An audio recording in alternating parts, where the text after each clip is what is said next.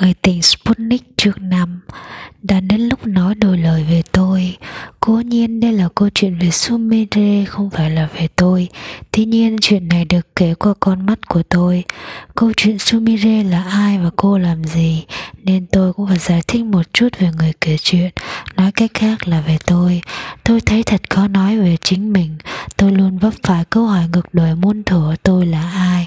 Chắc chắn không ai biết về mọi chuyện của tôi rõ như tôi, nhưng đôi khi tôi nói về mình, thì tất cả những yếu tố khác, các giá trị, các tiêu chuẩn, các giới hạn của chính tôi trong vai trò người quan sát đã khiến tôi người kể chuyện phải chọn lọc và lựa ra những chi tiết về tôi.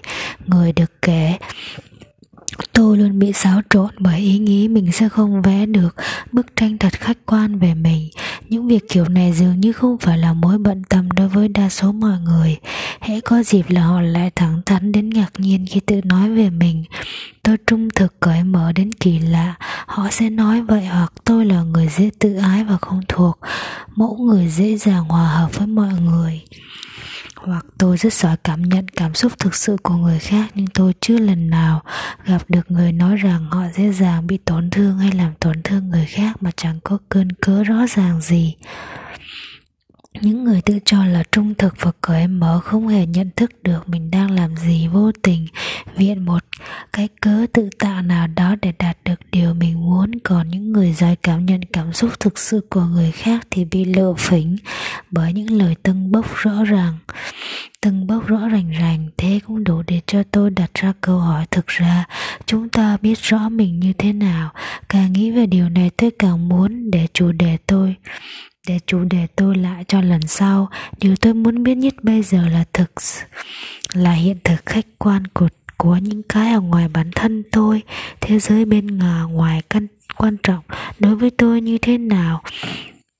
Tôi duy trì cảm giác cân bằng nhờ việc cảm thấy hài lòng với nó như thế nào? Chỉ như vậy tôi mới nắm bắt được rõ ràng hơn tôi là ai. Những ý nghĩ kiểu này đã xuất hiện trong đầu tôi khi tôi còn niên thiếu, giống như người thợ xây kéo căng dây và đặt các viên gạch chồng lên nhau. Tôi xây dựng logic và suy đoán ở đã góp phần tạo nên quan điểm này, nhưng phần lớn nó dựa vào kinh nghiệm riêng của tôi. Lại nói đến kinh nghiệm, nhiều bài học đau đớn đã dạy cho tôi biết rằng để những người khác tán thành quan điểm này thật là việc không dễ chút nào. Kết quả của tất cả chuyện này là ngay khi còn trẻ tôi đã vạch ra một ranh giới vô hình giữa tôi và người khác. Dù tôi giao du với ai cũng vậy, tôi luôn giữ khoảng cách thận trọng theo dõi thái độ người khác để họ không tiến gần hơn được chút nào, tôi không dễ tin những gì người khác nói. Đam mê duy nhất của tôi là sách và âm nhạc. Như bạn có thể đoán được tôi sống một cách đơn độc. Gia đình tôi không có gì đặc biệt. Thực ra nó rất đối bình thường đến nỗi không biết bắt đầu từ đâu. Cha tôi lấy bằng cử nhân khoa học, tự nhiên tại trường đại học địa phương và làm việc ở phòng nghiên cứu của một nhà máy thực phẩm lớn. Ông thích golf và chủ nhật nào cũng ra sân, mẹ tôi mê mẩn thơ tan ca và thường tham dự các cuộc bình thơ mỗi khi tên được, Mỗi khi tên được xuất hiện ở mục thơ trên báo thì suốt cả mấy ngày bà vui như Tết. Bà thích quét dọn nhưng ghét nấu nướng. Chị gái tôi hơn hơn tôi 5 tuổi thì ghét cả quét dọn lẫn nấu ăn. Những việc người khác làm thì chị cho là không phải việc của chị. Điều đó có nghĩa là từ khi đủ lớn để vào bếp thì tôi đã tự nấu mọi bữa ăn cho mình. Tôi mua sách dạy nấu ăn và học cách làm gần như mọi thứ. Theo tôi biết, tôi là đứa trẻ duy nhất sống theo cách đó. Tôi sinh ra ở Suginami, nhưng từ nhỏ gia đình tôi đã chuyển đến Chidanuma thuộc huyện Chiba và tôi lớn lên tại đó quanh nhà tôi đầy các gia đình viên chức như nhà tôi. Chị tôi luôn đứng đầu lớp, chị không thể chấp nhận nổi việc mình không phải là người ưu tú nhất và chị không để ý đến bất cứ thứ gì ngoài phạm vi yêu thích của mình.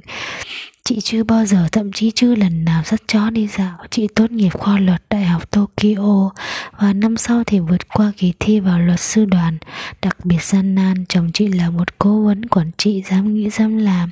Họ mua một căn họ bốn phòng trong tòa nhà sang trọng gần công viên Yoyogi Tuy nhiên, ở bên trong tòa nhà đó gần như là một cái chuồng lợn.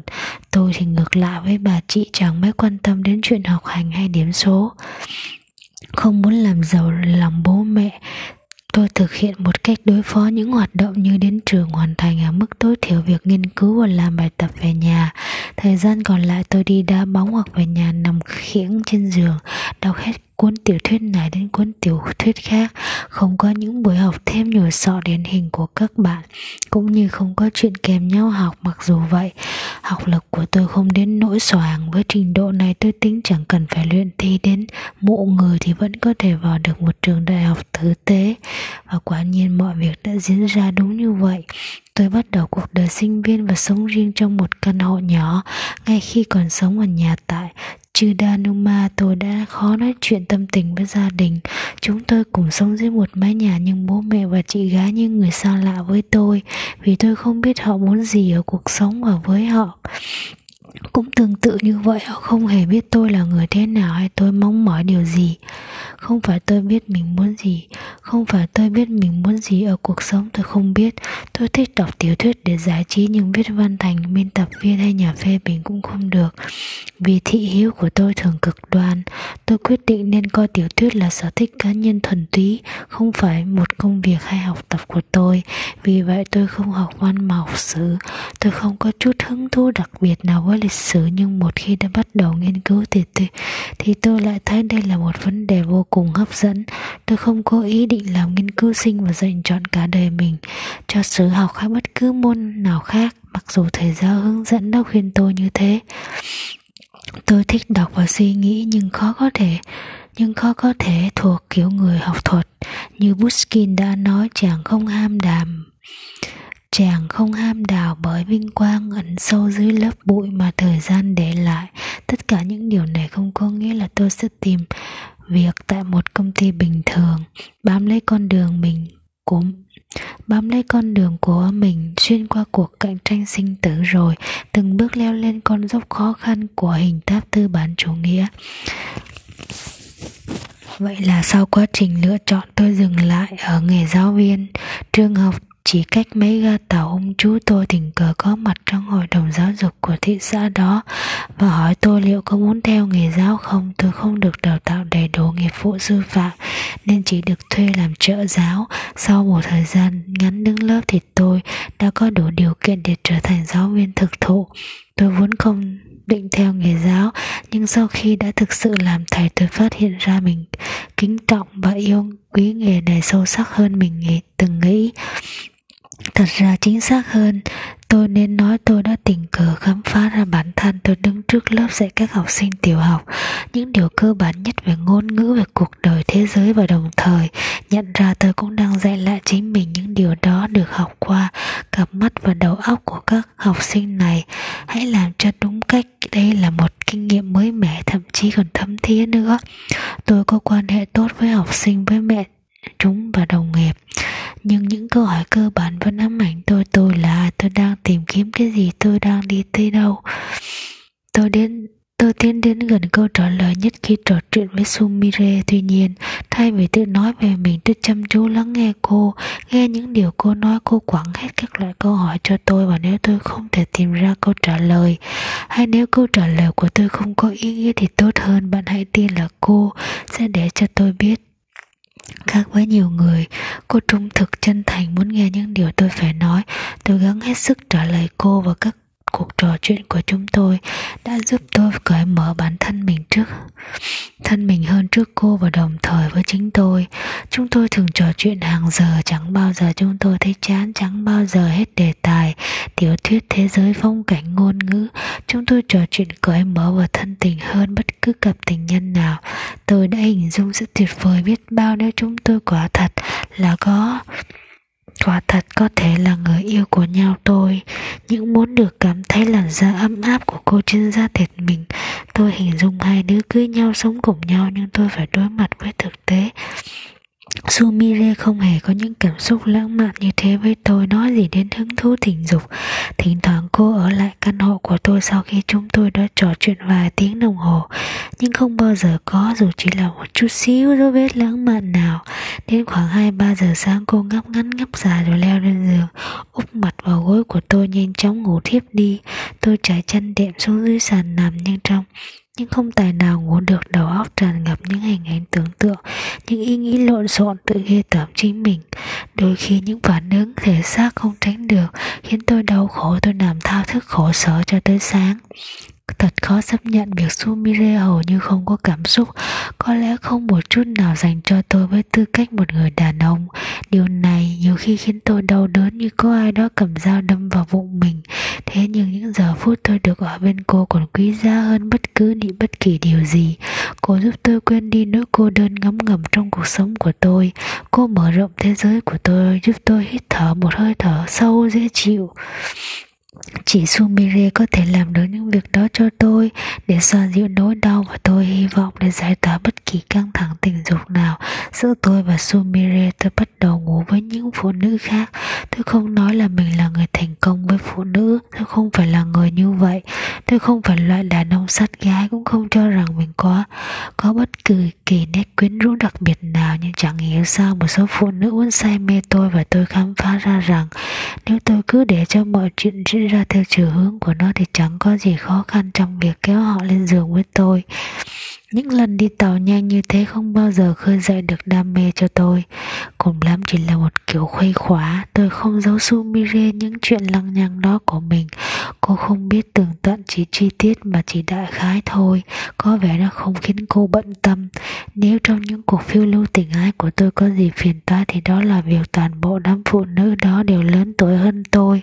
Hoặc đã có chồng, hoặc đã đính hôn, hay đã có bạn trai hẳn hoi Nhân tình mới nhất của tôi là một phụ huynh trong lớp chúng tôi ngủ với nhau khoảng mỗi tháng hai lần nó có thể làm cỡ xong đời đấy, Một lần Sumire cảnh cáo tôi Và tôi đồng ý, nhưng về chuyện này thì tôi chẳng thể làm gì được nhiều. Một ngày thứ bảy đầu tháng 7 lớp tôi tổ chức giá ngoại, Tôi dẫn tất cả 35 học sinh đi leo núi ở Okutama Sau khi đi thì không khí, khi đi thì không khí phấn chấn vui vẻ, để rồi lại rơi vào tình trạng hoàn toàn hỗn loạn khi lên tới đỉnh thì hai học sinh phát hiện ra chúng quên bỏ suất ăn trưa và bao lô quanh đó thì làm gì có hàng quán nào. Vậy là tôi đành chia cho chúng món norimaki được nhà trường cấp cho tôi. Thành thử tôi chẳng còn gì để ăn. Có một em mời tôi ít chocolate nhưng cả ngày tôi chỉ có bằng đấy đến lượt một cô bé, kêu không đi được nữa và tôi phải cõng nó suốt dọc đường xuống núi. Hai cậu học sinh bắt đầu tranh giành đồ nghịch khiến một đứa ngã đập đầu vào vách đá. Nó bị choáng nhẹ nhưng máu mũi chảy rất nhiều. Chẳng có gì khủng khiếp cả, nhưng áo cô bé nhuộm đầy máu cứ như vừa trải qua một vụ thảm sát như tôi đã nói, hoàn toàn hỗn tạp khi về đến nhà, người tôi bã ra như một thanh tà vẹt cũ Tôi tắm táp uống nước lạnh leo lên giường mệt đến nỗi không còn nghĩ ngợi được gì tắt đèn và ngủ một giấc ngon lành. Rồi chuông điện thoại reo, Sumire gọi tôi nhìn chiếc đồng hồ để bên giường. Tôi mới ngủ được khoảng một tiếng nhưng tôi không cầu nhau Tôi chẳng còn hơi sức đâu mà kêu ca, cũng chẳng có những ngày như. Cũng phải có những ngày như thế. Chiều mai tới gặp cậu được không? Cô hỏi. Người phụ nữ bạn tôi sẽ đến chỗ tôi lúc 6 giờ chiều. Chị ta sẽ đậu trước Toyota C, Celica màu đỏ bên ở bến dưới phố. Tớ rảnh, tớ đủ đến 4 giờ tôi nói.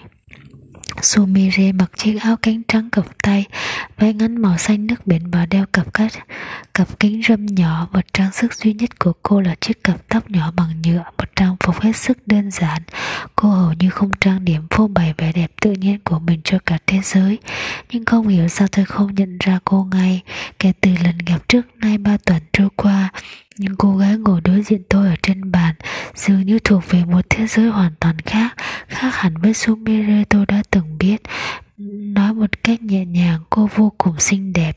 Bên trong con người cô có một cái gì đó đang bừng nở.